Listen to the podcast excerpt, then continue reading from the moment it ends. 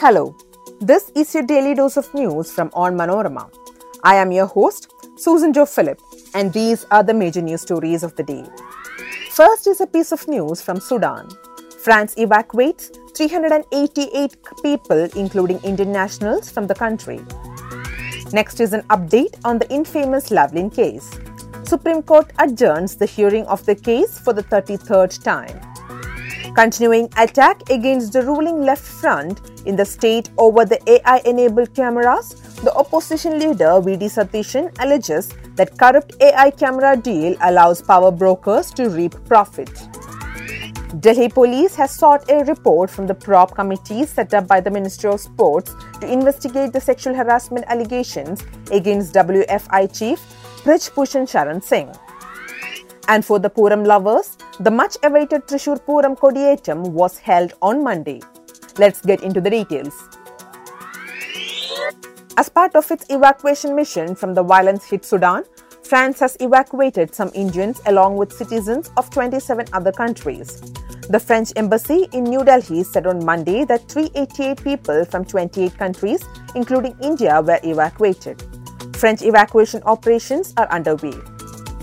Last night, two military flights rotations evacuated 388 people of 28 countries, including Indian nationals, it tweeted. The number of Indians evacuated by France is not immediately known. On Sunday, Saudi Arabia said it has evacuated from Sudan 66 citizens from brotherly and friendly foreign countries that included a few Indian nationals. People familiar with the matter said in New Delhi that Saudi Arabia evacuated three Indians who were part of the crew of a Saudi flight and stuck in Sudanese capital, Khartoum. The Supreme Court has adjourned the hearing of the infamous SNC Lavalin scandal involving Kerala Chief Minister Pinarayi Vijayan on Monday. A division bench comprising Justices M.R. Shah and C.T. Ravikumar was to consider the case on the same day when Prime Minister Narendra Modi begins his two day Kerala visit. This is the 33rd adjournment of the hearing in the case. Justice Ravi Kumar recused himself from the case as he was a part of the hearing of the case in the Kerala High Court. A CBI petition against the acquittal of Pinarayi Vijayan and others in the case and other petition against the High Court ruling that they should face trial are pending before the Apex Court. The last time the Apex Court heard the case was in November 2022 when UU Lalit was the Chief Justice.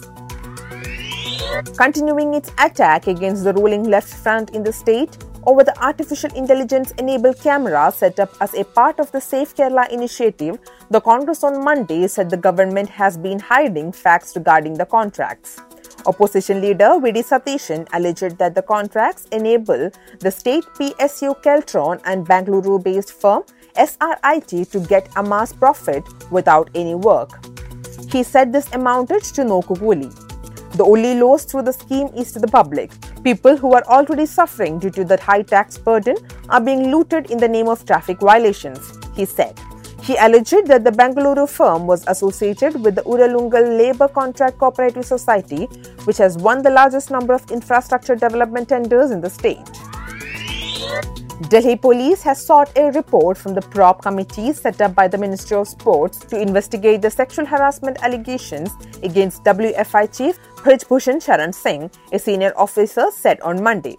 The officer said that so far seven complaints have been received against the Wrestling Federation of India president and all of them are being investigated. An FIR will be registered after concrete evidence comes to light, he said. As part of the inquiry, we have sought a report from the prop committee set up by the sports ministry to look into the allegations of sexual harassment allegations leveled against WFI chief, he said. Several national award winning wrestlers have been protesting at Jantar Mantar, demanding the government to make public the findings of the oversight panel that investigated the sexual harassment allegations against Singh. The flag hoisting of the renowned Thrissur Puram festival, which is scheduled for April 30, was held at Tiruvambadi and Paramekavu temples on Monday. A procession was also held from Tiruvambadi temple. Elephant Paramekavu Kashinathan carried the idol of the deity from Paramekavu temple. Flag hoisting was also held at eight other temples that are participating in the festival. The sample Vedikette Aka fireworks will also be held on April 30th. Every year, amitters, which is a type of aerial firework, are named differently by the local people. Firework display will be on the eve of May 1st, on which the Pakalpuram will be held. This time around, K-Rail and Vande Bharat are the names given to the amitters. Thrissur city has not received summer rain till now. The local people are praying that rain might stay away from April 29 to May 1st. More people may be allowed to watch the fireworks from the Swaraj round this time. In the past few years, there were severe restrictions on allowing people at the Swaraj ground. And that brings us to the end of this episode. Thanks for listening to Daily News Dose hosted by me, Susan Jo Philip. Daily News Dose podcast is produced by Vishnu Muralidharan with technical production by Idea Brew Studios. Follow onmanorama.com for detailed updates on the latest news and be sure to come back tomorrow.